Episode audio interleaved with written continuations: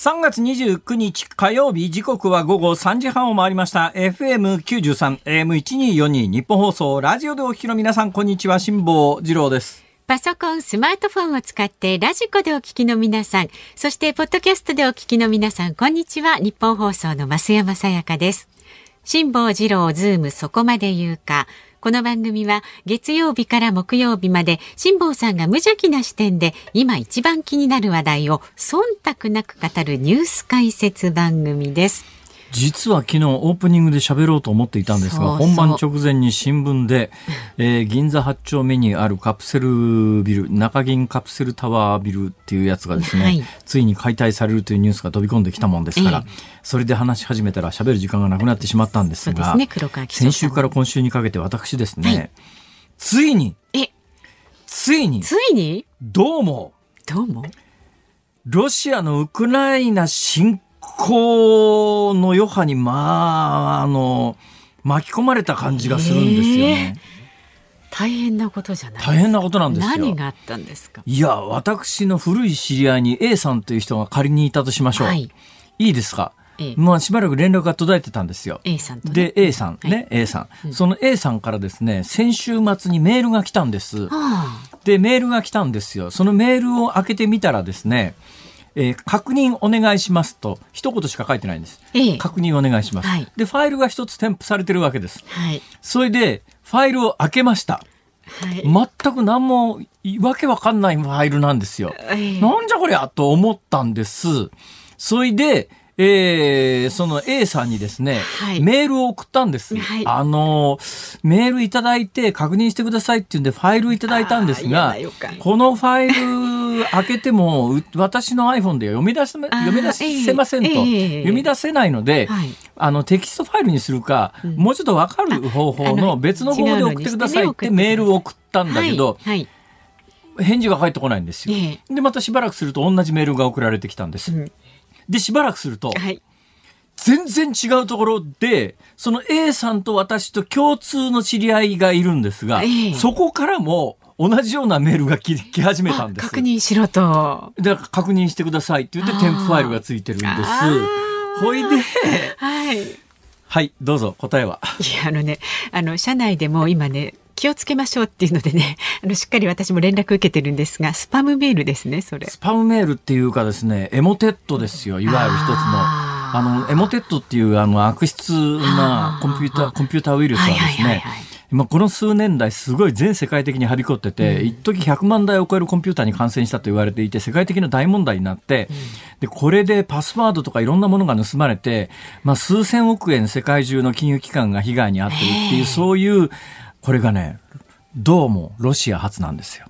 でロシア発ロシア発有名なんです。よ。ロシア発のウイルスなんですが、これが実は去年の1月段階、2021年の1月段階で、ウクライナ等の警察組織が協力して、ロシアの発信源をたどっていって、壊滅させたっていうのが2021年の1月にニュースになったんです。だからエモテットってやつはもう数年来、もう全世界でウイルス拡散されて大変なことになってたんですが、えーえーまあ、全世界のコンピューターウイルス上ほぼ初めてと言っていいぐらい警察力によって、まあ、本拠地叩いて壊滅させたというのがこのエモテットというウイルスだったんですが、今年の2月ぐらいから急に復活し始めて、だから今年の2月ぐらいから急に復活し始めたんで、増山さんのような管理職にはですね、えー、不審な添付メールのついたウイルス、あの、メールは絶対開けるなって来てるじゃないですか。うんでも私のところに来たメールは、昔の知り合いから確認してくださいって言って、その名前が、もう明らかに私の知り合いなんですよ。私の知り合いから確認してくださいっていうメールが来たら、普通開けるでしょ。まあ、開けちゃいますよね。ところが私が助かったのはですね、はあ iPhone でそのメールを、それ基本的に Yahoo メールか Google かどっちかで来てるメールなんだけど、はい、Yahoo とメ Google のどっちかで来てるんだけど、私は Yahoo も Google もとりあえずパソコンでダイレクトに開けに行くときにはパソコンで開けますけれども、はい、普段は iPhone でしか確認しないんですね。なるほど。で、iPhone で開けたら単にファイルを開けても読み出しができないだけで、感染しないんです、これ。なるほど、なるほど。ほいで、あ、それで気がついて、あ、これエモテットだって気がついたんで、だから本体のパソコンの方にもそのメールが続々送られてるんだけど幸いなことに iPhone で確認が取れてこれは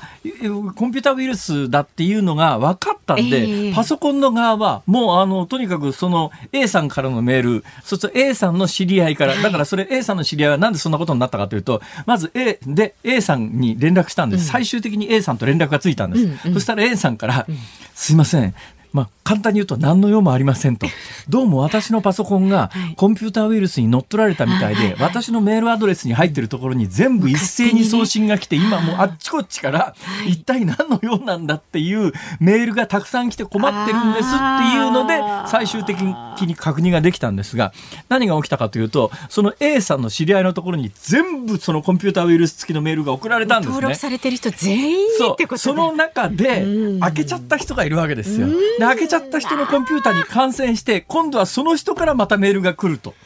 で私はたまさかそれ両方とも知り合いだったんで、はいはい、で来て iPhone で開けると同じファイルなんですね。ああエモテットだこうやって拡散していくんだ。だけど昔の知り合いから久々にメールが来て確認してくださいっていう正しい日本語が書いてあってそこにファイルが添付されてたら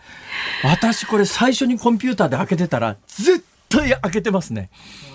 ほで開けてコンピューターが感染したら私のメールアドレスに登録されてるところにも全部そのメールがいく。知りの方に全部そういうね。はい。かけちゃうようなことでこれはまあ第一義的に他にどんな私にデメリットがあるんだというと、はい、これなかなか難しくてですね、うん、えー、私の場合は別に金融機関でもないしパスワードをメールでやり取りなんかしてませんから大丈夫なんですが、はい、だからそれそこでパスワードまで抜かれちゃうと例えばまあ銀行預金口座からなんとかっていうこともありますし。それより恐ろしいのは実はこういうふうな拡散をすると、はい、この拡散システムを使って別のもっと悪質で直接お金をこう請求するようなコンピューター乗っ取るような別のウイルスを拡散させる、まあ、ツールに使われるということが恐ろしいんですが。皆さん気をつけてください。今これがだからウクライナの警察が頑張って摘発をして一旦壊滅させたんだけれど、はい、なぜか今年の2月ぐらいからまた復活を遂げてですね今全世界的に大問題になってて、うん、ある程度企業の中でセキュリティに関係してらっしゃる方は常識だと思いますが、うん、今もうそういうレベルじゃありませんから一般の人でコンピューターで開けて、うんあれ昔の知り合いだよねって言って文面はなんか普通の一言しか書いてないよねと思って思わずファイル開けたら運の月みたいなことになりますいや身に覚えがないことも用心に用心重ねないとね。そこまで。だからこれきっとね 停留でなんでこのタイミングかというと、うん。やっぱりロシアのウクライナ攻撃と停留でつながってそうな感じがするんですよ。まあ、厳密にどういうつながりでっていうのは解説できませんけれども、全く関係がないとは思えないんで、だから今回のウクライナに対するロシアの侵攻の余波で、私ももうちょっとで自分のパソコンを汚染されて、これ一遍汚染されちゃうと除去するのが大変なんですよ、コンピューターウイルスってやつは。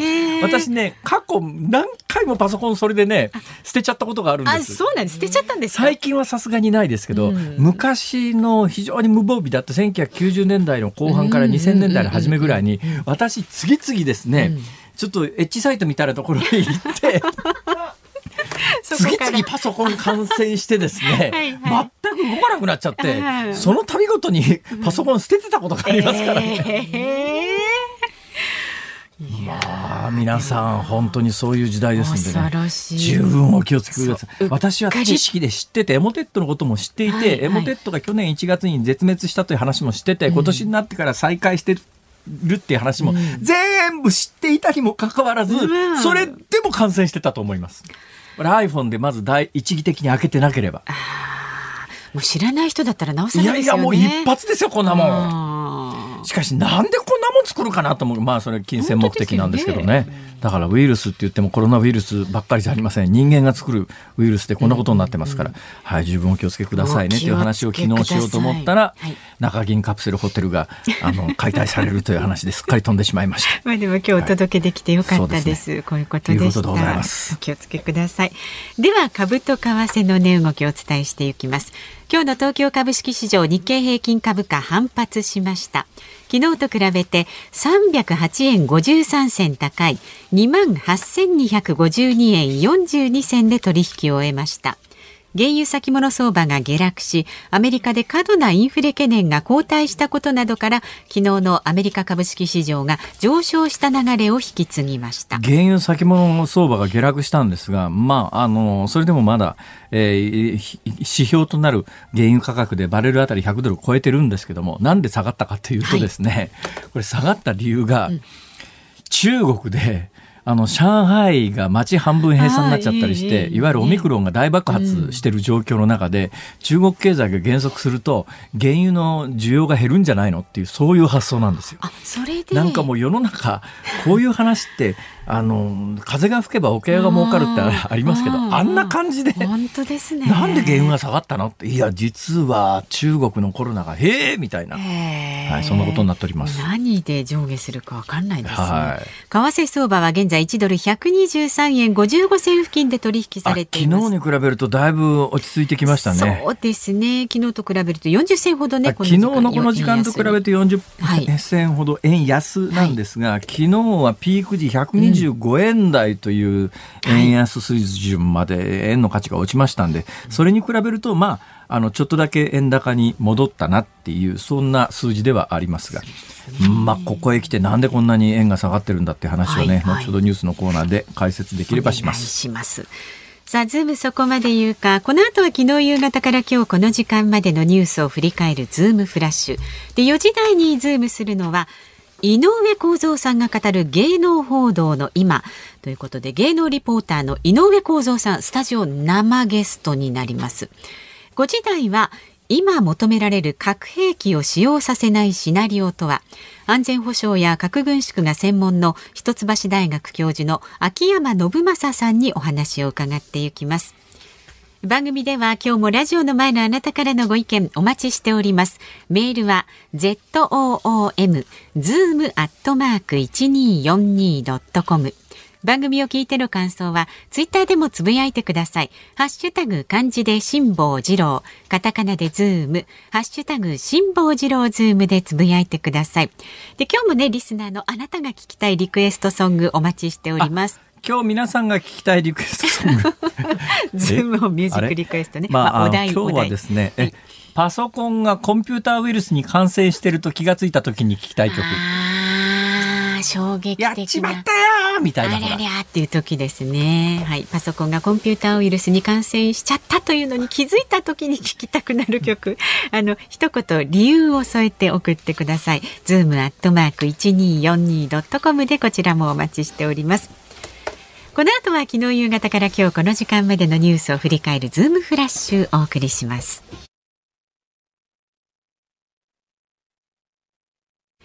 ニッポン放送辛坊治郎ズームそこまで言うか。ここからは昨日夕方から今日この時間までのニュースを振り返るズームフラッシュです。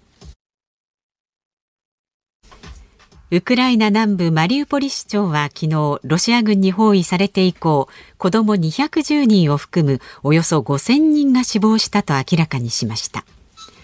ロシアによるウクライナ軍事侵攻の停戦交渉は今日トルコの最大都市イスタンブールで始まる見通しとなっています。首都キエフの攻防戦などで苦戦するロシア側が交渉で態度を軟化させるかが焦点となります。アメリカのバイデン政権は2023年度の予算方針を発表しました。ウクライナに侵攻するロシアや中国への対抗措置を対抗を背景に国防予算を過去最大規模となる前年度比4%増の8133億ドル。日本円でおよそ101兆円に拡大。財政赤字の圧縮に向けた富裕層や企業への増税策も掲げました。政府内で浮上していた年金生活者などへの5000円の臨時給付金について自民党が見直すことが分かりました。高市政調会長が今日自民党の会合で白紙の方針を伝えました。岸田総理大臣は3月末の閣僚枠一元に伴い新型コロナウイルスのワクチン接種推進担当を松野官房長官に兼務させる方向で調整に入りました。現在務めている堀内大臣は退任します。総務省は今日 5G 移動通信システムや光ファイバー回線といったデジタルインフラの整備計画を発表しました。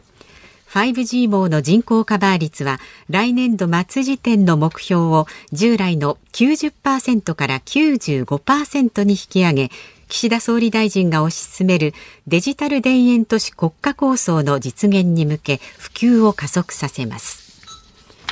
週明け28日のロンドン外国為替市場で円相場が一時1ドル125円台をつけました。日本銀行が指定した利回りで無制限に国債を買い取る差しの差し値オペを連続で行うという異例の措置を受けて円安が進行。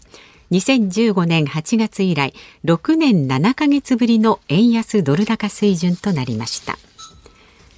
4年前大阪府富田林署から逃走した罪などに問われていた飛田淳也被告について最高裁判所は上告を退ける決定をし懲役17年の判決が確定することになりました。飛田被告は1ヶ月半の逃亡生活にも窃盗を繰り返し逃走前に起こした強制性交を含む21の事件で起訴されていました。読売新聞によりますと人気ラーメンチェーン一蘭が商品化したカップ麺などについて小売店の販売価格を不当に拘束した疑いがあるとして公正取引委員会が独占禁止法違反容疑で捜査していることが関係者の話で分かりました。一蘭のカップ麺は具材をあえて入れずに税込み490円という強気の価格設定にしたことが注目を集めていました日本時間の昨日行われたアカデミー賞授賞式でコメディアンのクリス・ロック氏の顔を平手打ちする騒動を起こした俳優のウィル・スミス氏が自身のインスタグラムで私が間違っていたとして謝罪しました。えー、一蘭。一蘭。カップ麺490円、はいカップ麺で490円ってすごい値段のカップ麺だなと。これはやっぱりこのニュースの解説をするためには、はい、えー、食べないで解説するわけにはいかないので で一言言ったらですね、うん、あのスタッフの方が近所のコンビニを探してくれたんですが、うん、結局見つからずということでございまして。えー、490円の一蘭のカップ麺って私一蘭には若干のあのいや特に何も大した話じゃないんですけど うちあのバカ息子パート1パート2っていうのがいるんですよ。息子さん2人ね。丸1の方はですね、はい、長年この USJ というところで、ジュラシック・パークの,、うん、ああの機械を操作してたという、えー、でその2っていうのがですね、うん、えー、長年一蘭でバイトをしておりましてですね。はい、一蘭はとっても馴染みがあるんだけど。カップ麺は食べたことないなあ今増山さんの目の前に写真がありますけれども本当になんか普通100円ぐらいのカップ麺でもさ乾燥したチャーシューとか入ってるのにものの見事に何にも入ってないのそれ。ですよね。これ490円ってすげえ強気だな。うん、はい、えー、いうことでございまして、はい、ええー、多分あの儲かるんでしょうね。そういうのね。それでなんで怒られちゃったかというと、はい、えー、小売にですね、あのそういうのえあの小売にですねこの値段で売れよって言っていい商品もあるわけですよ。うんうん、あの本とかねレコードとかってい。うそういうのはもう定価販売、だけど普通の商品はそういうことやると違法行為なんですが、はい、これはやっぱりあの小売店に490円であの売らないんだったらお前のところ下ろさないからなとかって例えばそういう圧力をかけると、うん、それは、はいえー、独禁法違反になると。公正取引委員会に怒られちゃうよと、はい、そういうふうにして怒られましたというニュースでございます。さあ昨日からもニュースになっておりましたウィル・スミスさんがクリス・ロックさんの顔を思いっきり平手で打ってるという。これあの分解写真で見ると、えー、かなり綺麗に決まってる感じがいたしますが私今日動画でずっと見てたんですけども、はい、ああれだったら腰が入ってないので大したダメージにはならないですね。そんなには痛くないというか。綺麗には決まってますよ。綺麗に決まった。うん、ああ、さすが役者だな。なんかアクション俳優みたいな ビンターで綺麗に綺麗に決まってますけど、腰が入ってないんで、あれ、たとえグーだとしてもそんなに衝撃はないです。私なんかあの長年空手やってたりなんかしますから。そうなんですか、はい、長年？これ何回もお話してますよ。私、空手これだって何回も言ってんじゃないですか。5級 そう。片手出してですね。俺は空手これなんだって、これもう私の定番ギャグであるんですよ、昔から。え、5段ですか？いや、5級っていう、緑帯っていうね、あの、伝説のギャグがあるんですけども、いや、でも5級でもですね、あのビンタなら、いわゆる冗談、冗談の、受けっていうのがあるんですよ。上段受けで綺麗に受けられる角度なんでね、多分私だったら反射的に上段で受けてると思いますけどね。ええ、そんなことはどうでもいいんですが。そこじゃないんですよそこじゃないんですね、うん、でこれに関して面白いのなと思ったのは昨日このニュースがあってオンエアではしなかったんですけど、はい、それ私最初の反応はですねおい暴力ダメじゃないの？って言ったけど、うん日本での最初の反応そういうのはすごく少なかったんですよ。最初はそうでしたよね。だから奥さんのためにウィル・スミスはよく頑張ったっていうのが基本的な日本の受け止め方だったんですが、うん、私なんかまあ長年そうやってあのいわゆる武道閣議みたいなもので殴ったり殴られたりしてますと、うん、どのぐらい痛いかわかるんですよ、うん、とりあえず殴っちゃダメだろうと、反射的に思ったんですが、日本での最初の第一報段階での受け止め方は、あの奥さん侮辱されてやっぱりあのウィル・スミスはよく頑張ったっていうそういう受け止め方だったんですが、さすがにアメリカでは逆でですね、うん、アメリカなんかやっぱり暴力で物事がこうね、えー、常に何最前線に暴力のある国だから、はい、むしろ日本なんかよりも暴力に繊細なんですよ。日本なんか基本そんなに暴力がない国なんで、うんまあ、ビンタぐらいいいんじゃね？ぐらいな感覚の人多いと思うんですけども、だけどアメリカなんか暴力に敏感ですから、うん、えー、あれがビンタが次グーになり、次ナイフが出てきてピストルが出るっていう発想をみんなしちゃいますから、やっぱり暴力はダメだろうっていう、はい、私が一番最初第一報段階でぼそっと口にした反応が、その後主流になっていくと、うん、そういうことがありますけれども、こういうあのビンタ一つとってもね、アメリカの文化と日本の文化と、だから暴力が横行しているアメリカの方が、この手の暴力に関しては、は敏感なんだなっていうのがよく分かりましたが。でまあ腰入ってないからあれではそんなに効かないですよね。まあ聞く聞かないはねまああれですけど。グーでも効いてないですでも分解写真だと綺麗ですね。なんか映画のワンシーンみたいな本当それはねありますね。綺麗なビンタだなこれ。えー、えー、はい。さすが役者は違うなと。そんな干渉している場合ではありません。はい、はい、その一つ前のニュースです。富田林署から富田林署から逃走したえー、飛田淳也被告懲役17年、きついな、はい、やっぱり逃げちゃうと。うん、えー、飛田淳也被告って覚えてますかね？あの、警察署で弁護士と接見し終わった後にですね、はい、目の前のアクリルの透明なやつを蹴破って逃げちゃったっていう、そんなとこ蹴破れるんだっていう話で、うん、その後逃亡中に自転車であっちこっちを 旅していて、自転車で日本一周中かなんかで、あの、そうなんですよ。で、日本一周してる他の人のブログに乗っかっちゃったりなんかして、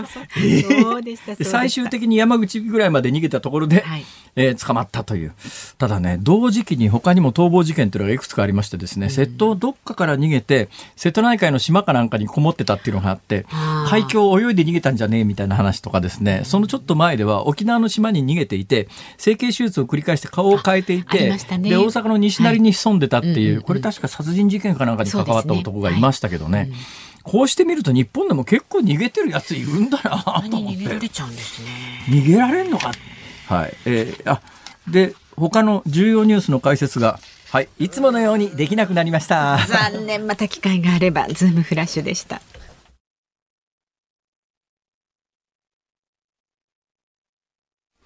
3月29日火曜日時刻は午後4時を回りました。東京有楽町日本放送第三スタジオから辛坊治郎と。日本放送の増山さやかでお送りしています。さあ、えー、ご意見ご紹介します。はいはいありがとうございます。神奈川県横浜市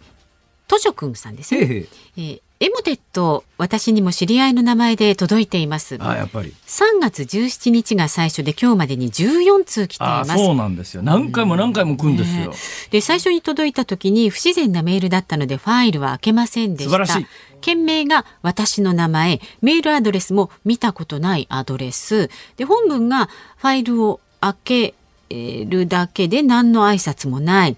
えー、そして続いて何通も来る、えー、私もそのメールの返信ではなく電話で確認して危険なメールだと確信しました。届いたメールを全部着信拒否にしていますが新しいアドレスでどんどん届いていますと。ああだからね今回私も自分で経験してよく分かりましたけれども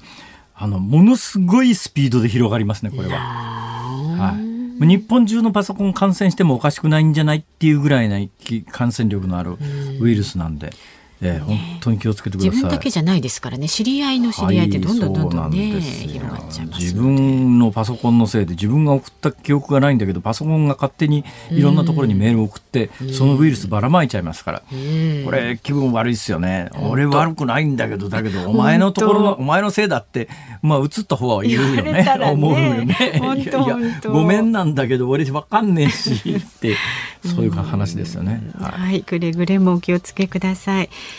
えご意見まだまだお待ちしております。ズームアットマーク一二四二ドットコムで感想はツイッターでもつぶやいてください。ハッシュタグ漢字で辛坊治郎、カタカナでズーム、ハッシュタグ辛坊治郎ズームでつぶやいてください。で今日のズームオンミュージックリクエストのお題はパソコンがコンピューターウイルスに感染していることに気づいた時に聞きたい曲ということなのでね、こちらもズームアットマーク一二四二ドットコムまでお寄せください。えー、山本リンダの困っちゃうな外しましょうか。来そうだけどね、うん、一応じゃあそれ外しましょう。で今日締め切りがちょっとあの時間少し早くなりますので、お考え中の方はね思いついたらお早めにお願いします。お待ちしております。この後は芸能レポーターの井上光三さん生出演です。日本放送がお送りしていますズームそこまで言うかこの時間取り上げる話題はこちらです井上公造さんが語る芸能報道の今。芸能人が YouTube や SNS など個人で発表の場を持てる今芸能報道のあり方が問われています。今後芸能ニュースそしてメディアはどうなっていくのか。今日は芸能リポーターの井上光三さんにお話を伺います。よろしくお願いします。よろしくお願いいたします。お待ちしておりました。いいもう何回かお願いしたんですが、タイミングが合わなくて、このタイミングについになってしまったといういきさつがありますが、はい、何せ井上公造さんといえばですね、はい、この3月末をもって、まあ、引退って言っていいんですか？まあ、レギュラー番組を全部卒業するっていうのが正しい言い方ですけど、ええ、ただし芸能レポーターとして活動しようとは思ってません。ああ、なるほど。はい。まあ、あの、完全にそこをもって、あと一切仕事をしないっていうよりは、まあ、声がかかって、あの、自分でできることがあったらやるけれども、ぐらいなスタンスですよね。もう、4月以降やる仕事はある程度決まってるんですよ。ただ、ええ、あの、テレビに出るという仕事ではないです。4月以降何されるんですか ?4 月以降ですか？あの、まあ、わかりやすく言うとコネクターです。コネクター。コネクターですね。つなぐって意味ですね。はい。だから、芸能界と、行政と、うん、企業とかをこうほほー。フィクサー。フィクサーじゃないです。いやいや、本当にあの。私、沢尻エリコに、エリカに会いたいんですけど、なんとかなりませんか？そういうのもまあ相談次第違うって、そんなことはない。そういうんじゃないんですか。はいはい、まあちょっとあの、はい、いろいろと考えてて、まあ僕、福岡の出身なんで、はいはい、まあ、地方を元気にするような企画で、えー、地方出身の芸能人でも売れてる人も売れてない人もいるわけですよ。はいはい、売れてない人も、えー、そうすると、まあ、ふるさとに貢献するんだったら、えー、まあ、ギャラは安くても、なんかやりたいとかいう人もいるんで、はい、まあそういうことをこううまくミックスして、なるほどね。はい。まあそれを最終的にふるさと納税とかそういうことにつなげていくという。あの、どこまで言っていいのかどうなのかわかりませんけれども。はい、いいですよ、何でも。えー、結構私、前にご本人から、そろそろっていう話を聞いたことがあるんですよ。はい。はい、で、いつ頃決断されたんですか？結婚？いやいや、あの、ご本人あ、決定したという意味ですそうです。あのですね、僕はですね。井上さんの結婚の話、別にいいです。あ、いいですね。いや、聞いてもいいんですか、いや、いいです、いいです。いや、僕は宮根誠司さんと知り合った頃、だから僕39歳で宮根さんが31歳ぐらいの時に宮根さんはフリーになりたいって話をしてたし、局アナで、えええ、で、僕はその頃にどこで芸能レポーターを辞めるかって話をしてました。で、で、はっきり自分の中で、えー、60ぐらいで辞めようは、新助さんが引退した時です。なるほど。はい。はい。それが65まで来ちゃったのはああ、それは、まあコロナでちょっと伸びたっていうのもありますが、はい、その前にやっぱり事務所として芸能レポーターの事務所を、まあうちの金谷が社長ですけど、えー、やってて、辞めるタイミングがちょっと難しくなったんですね。はい。だからここまで引っ張ってしまったんですけど、本当は予定よりやはり5年ぐらいは遅いです。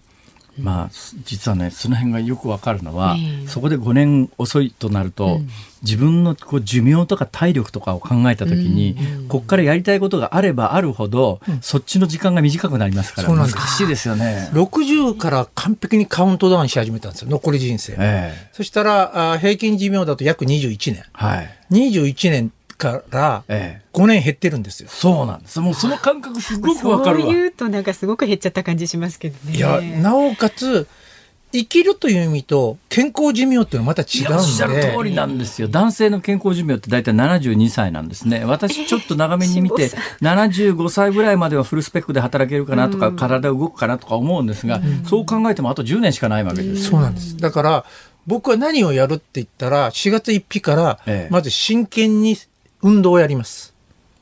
今だけど体型的にはあのその年代の体型としては理想的な体型ですので。でも、まあ、体重がっていうよりやはり足腰が弱ってるんで、えー、だからあ真面目にこうメニューを組んではい、でジムに行って、はい、えー、定期的にトレーナーをつけて、えー、やれる範囲のことはやって。もう一遍女の子にモテたいとか思います？い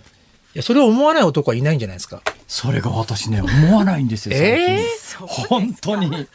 俺はね、すっかりね、自分でダメだなと思ったのは、きっとね、目の前で、うん、沢口、沢尻エリカさんが、うん、今日ご飯行きましょうって言われても、うん、いや、ちょっと俺今日一人で食った方がいいからやめとくって。いや、そ、それはね、それヨットに煩悩を忘れてきてるだけの話ですよ。そうっすかね。はい、もう一回乗れば次煩悩が蘇りますから。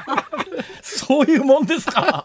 そういうもんですか？いや、わかりませんけど。いや、あのー、それとね、これはもうその言っていいかどうかかなり悩むところなんですけど、はい、結構海外に拠点があるでしょ？はい、ハワイにあります。言っていいんですかこれ？はい、いいです、いいです。はい、いいですか？はい。知ってますから井上小僧さん、ハワイに家持ってんですよ。すごいですね。ただ、ハワイ行きます。ハワイは6月半ばから約1か月行きます。あらまで、ね、7月末からはあ3週間ぐらい、えー、ロス・サンフランシスコ、サンディエゴあたりを行きます。ほえ何しに？観光これは、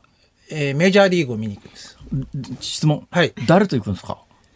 いや、家内と多分、そっちは家内と行くか、一人で行くか。あの、僕、ダルビッシュさん、これも言っちゃっていいと思う。ダルビッシュさんに辞めるというような連絡を入れた、親しくずっとさせてもらってて、えー、毎年のようにあのコロナの前はメジャー見に行ってたんですね、彼のチーム。で、行ったら、メジャーには30チームあるありますよっていう。はいはい、30球場あるわけですね。えー、僕、全部見たいんですよ。で、今6チ、6球場ぐらい見てるんですよ。えー、だから、ダルさんが、じゃあ僕チケット取りますからって言ってくれて。じゃあ、あみたいなって真剣に。いいですね。ボールパークですか？向こうはパークなんで、うん、日本の野球とはちょっと違って。そういう夢はあるんですだから遊ぶ自分が楽しいことしかするのやめようと思って。これからどうですか？何が一番楽しいですかね？楽しいことですか、えー、でも本当この2年旅行も行けなかったし、はい、で本当はヨーロッパ、あの、こう見えても結構美術館とか好きなんですよね。はあ、で、ヨーロッパいろいろ回りたかったんですけど、ええ、ちょっとウクライナのこの情勢なので。まあ、そうですね。いや、いつ、だから、まずはちょっとアメリカとか、ええ、オーストラリアとかニュージーランドとか、そこら辺。あの、とても幸せな人生に見えるんですけども、うん、どうですか？なんか悔いないですか？あのー、思ったことは基本全部できました？思ったことはある程度できたと思います。できたと思います。あの、僕らは、まだ芸能マスコミの良き時代、まあ、マスメディアの良き時代を経験してます。バブルも経験してますから、ええ、だから、あの、本当に、取材費月に50万円ぐらいテレビ局からもらって、タクシーチケットは、はい、束でもらって、はい、どうぞご自由に使ってくださいって言われた時期がありましたから。あ昔そんなのありましたね。あったでしょ？あったあった。80年代とかそうです、そうです。はい、だから、まあ、やりたいことをやったと思い、思いますけど、やっぱこの10年は、言いたいことはあまり言えなかったですね。それなんだ、なんでなんですかね？うんだんだん制約きつくなってきた感じですか、はいえー、コンプライアンスってやつ言い出してからだんだん、はい、あの言いたいこと言えなくなってきましたよね。あの仕事がなくなったせいもあるんですけど、それが嫌で、大阪に流れたんですよ。で、大阪は、僕が行った26年前は、はい、えー、何でもありだったんです。まあそうですね。はい、あの、関東地区で言えないことでも関西なら言えることはたくさんありました、当時は。でしょ、はい、で、ネットがまだ全然発達してないから、えー、えー、関西のアナウンサーなんて、やりたい放題みんなしてたし、もうそれが当たり前のような時代だったんですよ。そうなんですか、辛坊さん。まあ、そうですね。まあそうですね。はい。いや、私だからね、20年ぐらい前に公園に行って、関東地区で喋るときに、えー、皆さんは実は日本で一番の情報空白地域にいますよと。関東でテレビなんか見てても、まともな情報で正しい情報なんか入ってきませんよっていうのを口癖にしてたことあるんですが、今、だんだん地方もそういうことになりつつありますよね、ちょっとずつ、ね、そうです。だから、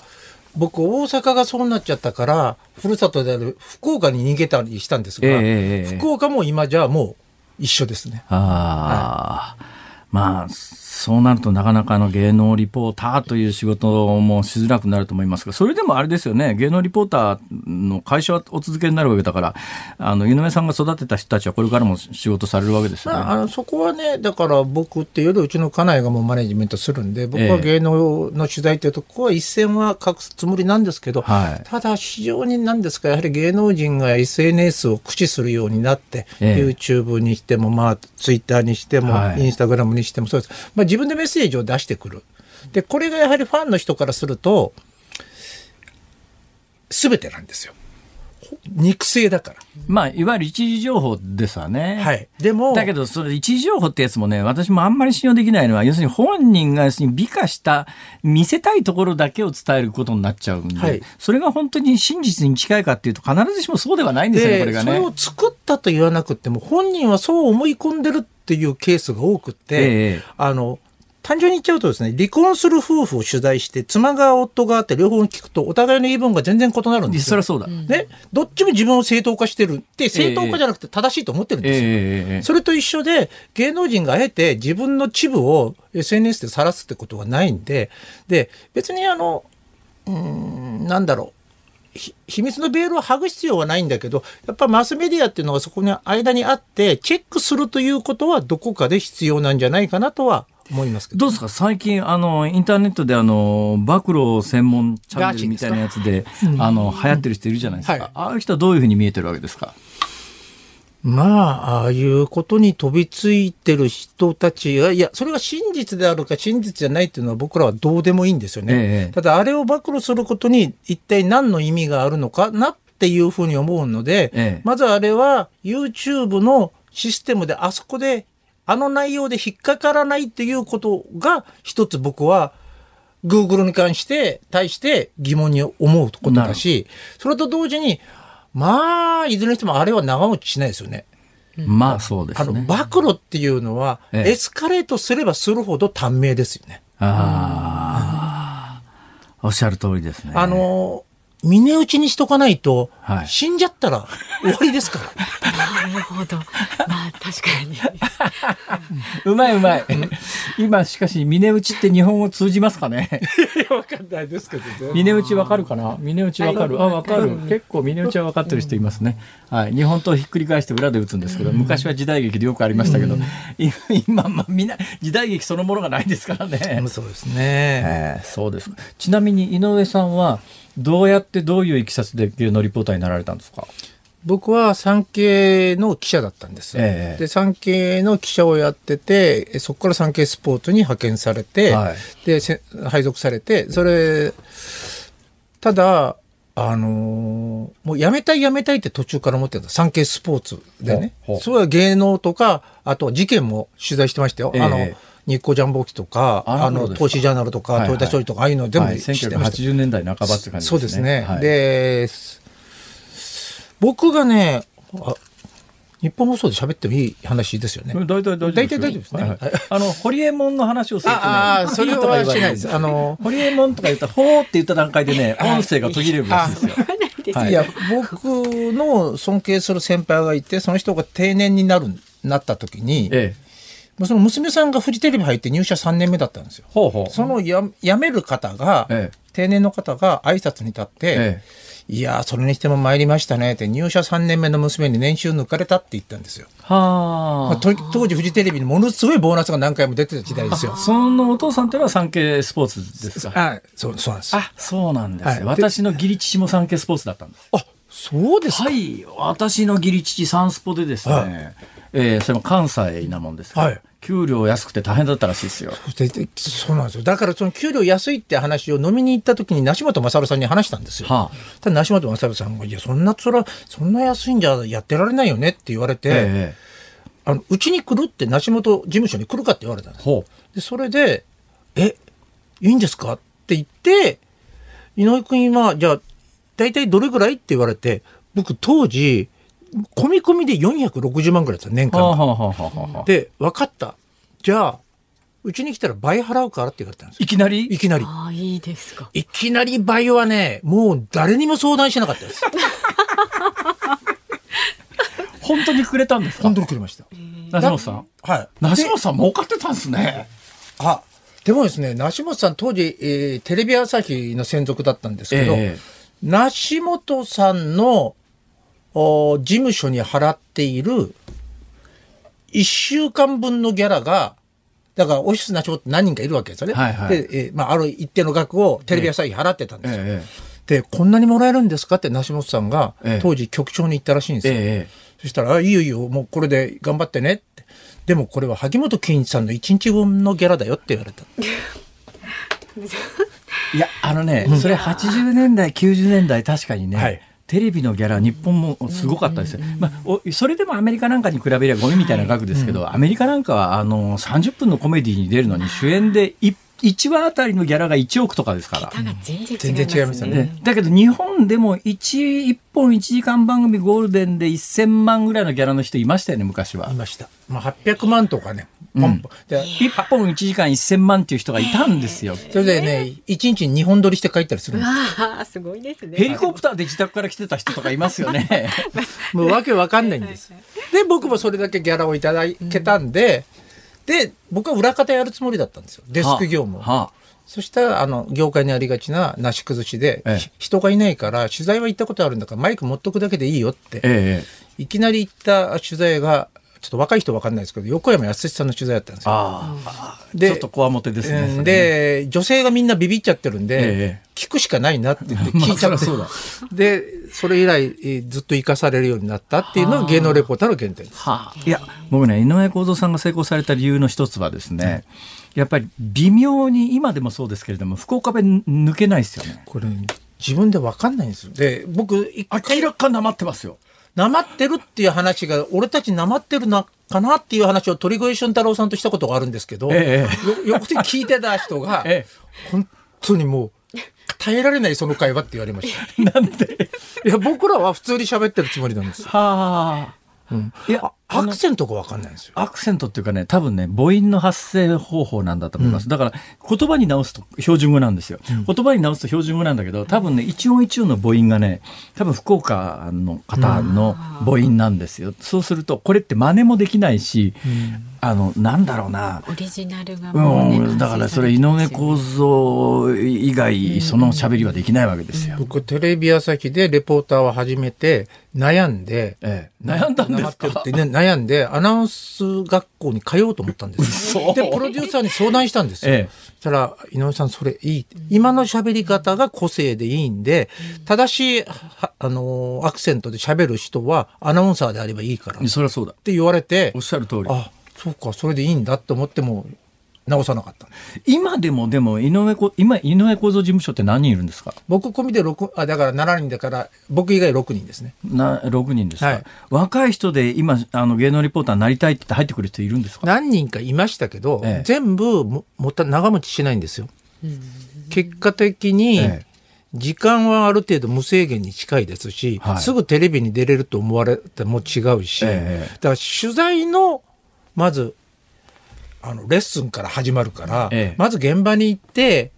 で、自分で、まずはマイク持つんじゃなくてメモ、メモから始まるから、はい、ただそういう、いきなり芸能人って話せると思ってくるから、ええ、それはちょっと違うよね。結構じゃああのチャレンジしてきたけれどもものにならなかった人たちもいるってことですね。本当にたくさんいます。たくさんいますしだから今はもう芸能レポーター自体が高齢化社会になってますよね。若い人で40代ですか。ああ、20代の新規参入の人ってあんまりいないんですか？もう、前はですね、スポーツ新聞の芸能記者であったり、週刊誌の芸能記者から転身したいって言ってくる人いたんです。ええ、それは取材経験があるじゃないですか。はいはい、だからまだ良かったんですけど、え、僕もそういうタイプですけど、でも、いませんね、今。どうですか？今20代のもう新卒に近いような若いやつがですね、うん、いや、もう、井上さん僕ね、芸能リポーターになりたいんですよって来たらなんて言います？やめなさいって言いますね。なんでですか？いやもう、シーラカンスと一緒でも終わっちゃってると思うんですよね。芸能レポーターで職業芸能レポーターっていう職業って今日本全国合わせたら多分10人ぐらいしかいないんですよ。だから芸能レポーターっていう職業に、うん、それだったらエンターテインメントで何かに特化したジャンルを見つけて、ええ、それを語れるようになった方がいいと思います。なるほどね。うん、スキャンダルがもうダメですよ。誰と誰がくっついたとか付き合ってるということに世の中の人が興味を抱かなくなってきたんですよ。なんとか井上さん、はい、サージリエリカに会いたいんですけど。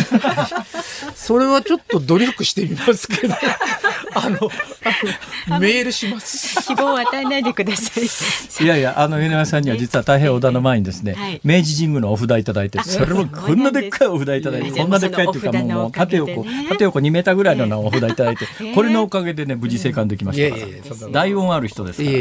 どうも本当にありがとうございました。あの今後の今65歳ですか、はい、残りの人生すっごい楽しみしてますから。ぜひあのお手本を見せてくださいはい僕ももうワクワクしながらやめますんで、ええ。はい、いやその気持ちはすごくわかります、はい、これからややりたいこと山ほどあるでしょ。あります。その上私が枯れちゃってるその女性方面まで進出する可能性があるって言われた さあお時間ですよ。芸能レポーターの今日は井上公造さんに伺いました。どうもありがとうございましたニッポン放送辛坊治郎ズームそこまで言うかをポッドキャストでお聞きのあなたいつもありがとうございます。増山さやかです。お聞きの内容はポッドキャスト用に編集されたものです。辛坊治郎ズームそこまで言うかはラジオの FM93 AM1242 に加えてラジコでもお聞きいただけます。ラジオラジコではポッドキャスト版にはないコンテンツが盛りだくさん。アトムさん吉田由紀ちゃんの中継企画。さらに辛坊さんが夕刊富士の気になる記事を解説するコーナー。そして辛坊さんが聞きたい曲をお送りする。ズームオンミュージックリクエストなどポッドキャストでは聞けないあんなことやこんなことがいっぱいです。ポッドキャストを聞いた後はぜひラジオラジコで辛坊治郎ズームそこまで言うかをお楽しみください。3月29日火曜日時刻は午後5時を回りました。辛坊治郎です。ニッポン放送の増山さやかです。ズームそこまで言うか。今日のねズームオンミュージックリクエストがパソコンがコンピューターウイルスに感染していることに気づいた時に聞きたい曲だったんですが、はいはい、さっきねあの曲名ご紹介するときに私がえー、間違っちゃいました。東京都のね浩二さんからご指摘いただきました。先ほどドリフの盆踊りと言っていましたが正しくは盆回しですそうだコーナー終わってからね気づいたんですよ。大変失礼いたしました。って曲なんですか？あの場面転換舞台転換ちゃんちゃんちゃんちゃんちゃんちゃんちゃんちゃんちゃんちゃんってやつねあれ盆回しなんですってへえ盆回しって知らなかったですね場面転換のことを言うわけですかそうやって、ほうほうそれ業界の方ですかね今日、まあ、盆踊りとは言わないですね。この方は、盆踊り。はい、盆回しです。東京温度。はい。はい さあ番組ではラジオの前のあなたからのご意見24時間お待ちしておりますメールは zoom zoom アットマーク 1242.com ツイッターはハッシュタグ漢字で辛坊治郎カタカナでズームハッシュタグ辛坊治郎ズームであなたからのご意見をお待ちしておりますニッポン放送ズームそこまで言うか。今日最後にズームするのはこちらです。今求められる核兵器を使用させないシナリオとは。ウクライナへの侵攻を続けるロシアが核兵器を使用するのではないかという懸念が強まる中ロシア大統領府のペスコフ報道官は昨日ロシアが核兵器を使用するのは国家の存在が脅かされる場合のみであり現在のウクライナとの衝突の結果としてではないと述べました。核兵器を使用せずにロシアの軍事侵攻を収めるシナリオはあるのでしょうか。さあ今日は安全保障や核軍縮が専門で NPT 核拡散防止条約の再検討会議で日本政府代表団のアドバイザーを務めた経験もあるという一橋大学教授の秋山信正さんとお電話がつながっています。秋山先生よろしくお願いします。はいよろしくお願いします。今先生どちらですか？あ今はちょっと言えないところにおります。な なんですって？言えないところ言えないところですか？いや、あの、埼玉におります。さ埼玉は言えないんですか？あ、いや、そんなことないです。ちょっと微妙かなと思って。はい。あの、いろいろ戦略の勉強にし、あの、来ております。あ、うん。は？ちょっと気になりますが。え、まあ、まあ、いいです。わかりました。はい、えー、埼玉に戦略の勉強に今いらっしゃってるわけですね。はい。あの、リーダーシップとか傭兵とかの勉強です。もしかして、まさかとは思いますけど、サッカーじゃないでしょうね。いや、あの、否定も肯定もいたします。うまい。う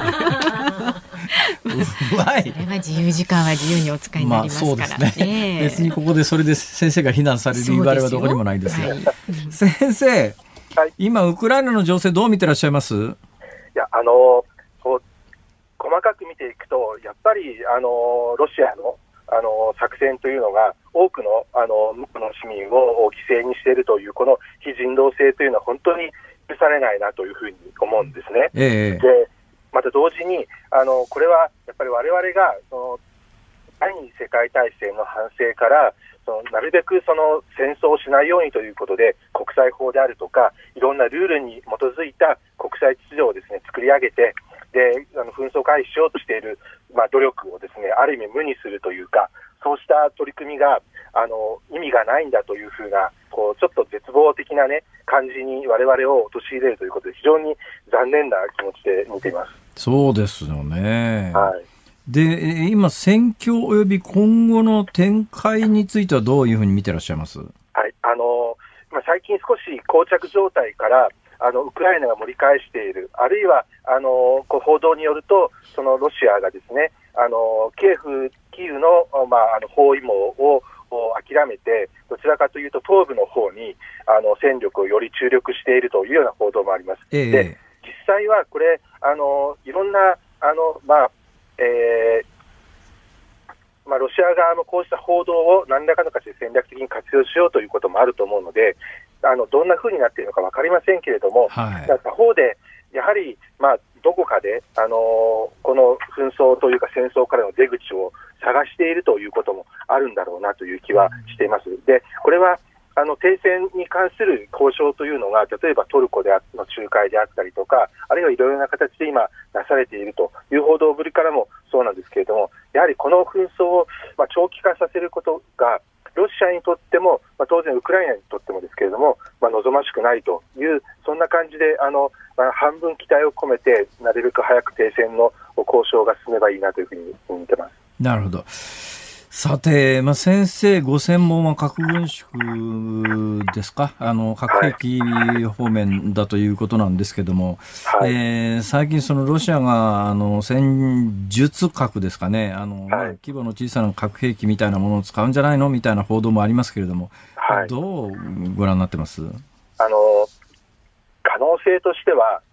あの、非常に低いんではないかなと思いつつも、ええ、あのこの先ほどちょっとお話をがあった、その今後の戦況がどのように進んでいくか次第によっては、はい、あの使われる可能性は全くないとは言い切れないのかなと決断します。えー、で、えー、特にあの今後あの、よりロシアに不利な状況にその戦況が展開していった場合に、はい、あのまあ、何らかの形で敗北を受け入れるのか受け入れないのか、であの受け入れないとするならば、あのこれはあの通常戦力だけでどうにもならないということになれば、例えば化学兵器であるとか、はい、さらに核兵器の脅しなどを使う可能性もありますし、ええ、またヨーロッパとか、それから米国のですねあのウクライナに対する支援が一層強化されるということになれば、よりどんどん不利になっていくわけなんで、ロシアとすれば、それをですね何らかの形で押しとどめると、その威嚇のためにも、まあ、核兵器を使うという、その言葉の脅しだけではなくて、実際に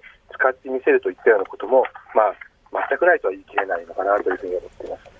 まあ、あの、第二次大戦後、つまり広島、長崎に核兵器が使われた後、人類は戦場での核兵器使用というのは、危機は何回か、まあ、例えば代表的なのでいうと、キューバ危機等々あったかもしれませんけれども、はいはい、えー、現実にはどうですか、今回やっぱりあの第二次大戦後の局面では、一番危機が高まっているという認識でしょうかね？そうですねこれはあの、まああの歴史の事例の場合には、われわれ資料があるので、まあ、どの程度かって分かるわけで、今回、まあ、あの外からメディア報道ぶりだけで見てる感じでしか分からないので、なんとも言えないんですが、はいはい、とはいえ、見た感じでは、あの非常にあのリスクは高いんじゃないかなというふうには思ってます。でこれはあのただ、キューバ危機に比べると、やはりキューバ危機のあのは本当にあのものすごくその核兵器の使用に近いところまで行ってしまったわけですね、ええ、ロシアの潜水艦が核魚雷を発射するところまで、発射するかしないかっていうところまで行ったんですが、今回の場合は、現状のところですけれども、核兵器の使用による威嚇を、まあ、プーチンがその政治的な目的であったりとか、あるいは軍事的な目的を達成するために使っているということで、まあ、ある意味では彼の合理性みたいなものっていうのは、あ伺い知れるわけですね。ですから、ここからそのどのように彼が、あのもしロシアが不利な状況になった場合にそれを受け入れることができるのか、あるいは我々としては出口を用意してあげるのか、それとも最後、あの彼を徹底的に叩き潰すまでやると、でそれをじゃあプーチンを本当に受け入れるのかと、そのあたりがこう鍵になってくるのかなというふうに思ってます。で、我々としては、まあ当然使ってほしくないわけで、えー、はい、国際社会としてはプーチンに、プーチン大統領に核兵器を使わせないようにするためにはどういう方法がありますかね？はい。一つは、あの、やはりもし使ったならば、それにより上回るその損害をあのまあ、ロシアが被ることになるというメッセージを、まあ、しっかりと伝えるということですよね。えー、あるいはあの、まあ、核兵器を使うことによってロシアが失うものがより大きいのだということを伝えるということ。でそれからあともう一つはやはりあの、まあ、ロシアにあとってその核兵器を使ったことによって、えー、まあ国際社会がそれを絶対受け入れないのだと。つまり核兵器を使用することがそのロシアの利益を生むことになる、核兵器を使用する側が利益を得るということをですね国際社会としては一致してあの何らかの形でシグナルをあの、まあ、送る必要があるということだと思うんですね。ですから力を示すということと、それから強力な国際社会のメッセージという、この2つを、まあ、やっていくしかないんだろうなというふうに思います。まあ、それにしても今回、もともとウクライナにあった核弾頭をソ連崩壊の時に、まあ、ウクライナは手放した、手放したいきさつとしては、ロシアとアメリカとイギリスが、もう安全保障は自分たちが何とかするから、もう核なんか持っててもしょうがないから手放せって言って手放した結果、こうなっちゃったという現実を、国際社会で核を持ちたいと思っている、え、途上国の絶対君主みたいな人は、まあ、あの北朝鮮に限らずいっぱいいるわけで、そういう人たちが核兵器を持ちたいと思う、ものすごい強いモチベーションになっているような気がするんですが。これはですね、あのまあ、ウクライナの事例っていうのは、実はあの90年代にウクライナは多分あの時に核を持とうとして持てなかったんです。なので、あのまあ、そういうふうに考えるというのは、実はその間違ったレッスンなだろうなというのは、あの研究してきたものからすると思うんですが、えー、ただ政治的に見れば、そういうふうに考える人、あのまあ、独裁者とかが出てきても、まあ、不思議ではないわけで、でまあ、そのためにですね核不拡散、つまり核兵器を拡散させない、あるいは核兵器の保有をしっかりと防ぐような取り組みというのは IAEA でなされているので、そこを強化するというのはあの一つあると思いますし、それからやはり安全保障で、どのようにそうしたあの善意であのこう安全保障の選択肢、オプションを1個諦めた国というのを、よりあの安全を担保できるような協調的な安全保障の体制みたいなもの、例えば同盟関係であったりとか、そうしたものをしっかりとあの提供していく、とりわけ東アジアの場合、日本であるとか、韓国であるとか、あの脅威に直面している国国々があるわけですから、こうした国々っていうのは、やはり同盟関係を通じて、抑止の信憑性というものを高めていく、そういう取り組みも重要になってくるのかなというふうに思います。まあ具体的に例えば北朝鮮に核兵器を諦めさせるにはどうしたらいいんですかね？北朝鮮はおそらく自国の安全保障が担保されなければ、絶対に核を諦めないというふうに思うんですけれども、まあ、そのためには、まあ、アメリカとしては、アメリカとの交渉ということになると思うんですけれども、ただ、難しいのは、じゃあ核兵器を持ったら、やっぱりそれを諦めるために報酬を与えるのかという、もう根本的な問いっていうのがあるわけで、えー、これをあの我々としてはやっぱり、どっかで受け入れ、まあ、報酬を与えるというのは悔しいんですけど、それは与える方がより安全になると、うん、いうことなんだと、もうすごくプロプラグマティックに考えるしかないんだなと思いますね。で、だから、金正恩が自分がまあ首を切られるかもしれないというふうに思えば絶対諦めないでしょうし、まあ、何らかの形でそのあの体制の存続というものがあの保障されるということであれば、それはあの一つのインセンティブにはなると。ただ、より国際社会において彼らが影響力を大きくしたいということであれば、なかなか簡単には諦めないんじゃないかなという気がしますけど。そうですね、まあ、体制保障中だって、じゃあ、具体的にどうするんだってこう問われたときに、なかなかそんなクリアにあのカットできるようなアイデアが出てこないんで。そうですねあのアメリカもあの過去に、まあ、ちょっと約束守らなかった経緯もあったので、難しいかなと思います。ですねいや聞けば聞くほど難しいですね、この問題は。でもあの考え続けて、議論し続けるしかないのかなと思ってます。そうですね。はい、はい、お時間になりました。はい、これから戦略の勉強大変でしょうが、はい、頑張ってください。寒いかもしれませんけど、頑張ります。ありがとうございました。どうもありがとうございました。ありがとうございました。一橋大学教授の秋山信正さんでした。ズームミュージックリクエストをお送りしているのは、ラジオネーム、神奈川県横浜市の国広さん、同じく横浜市のガハハ太郎さん、お二人のリクエストで山口百恵プレイバックパート2。はい、えー、当時も思いましたが、今改めて思いますが、パート1はどこへ行ったんでしょうか？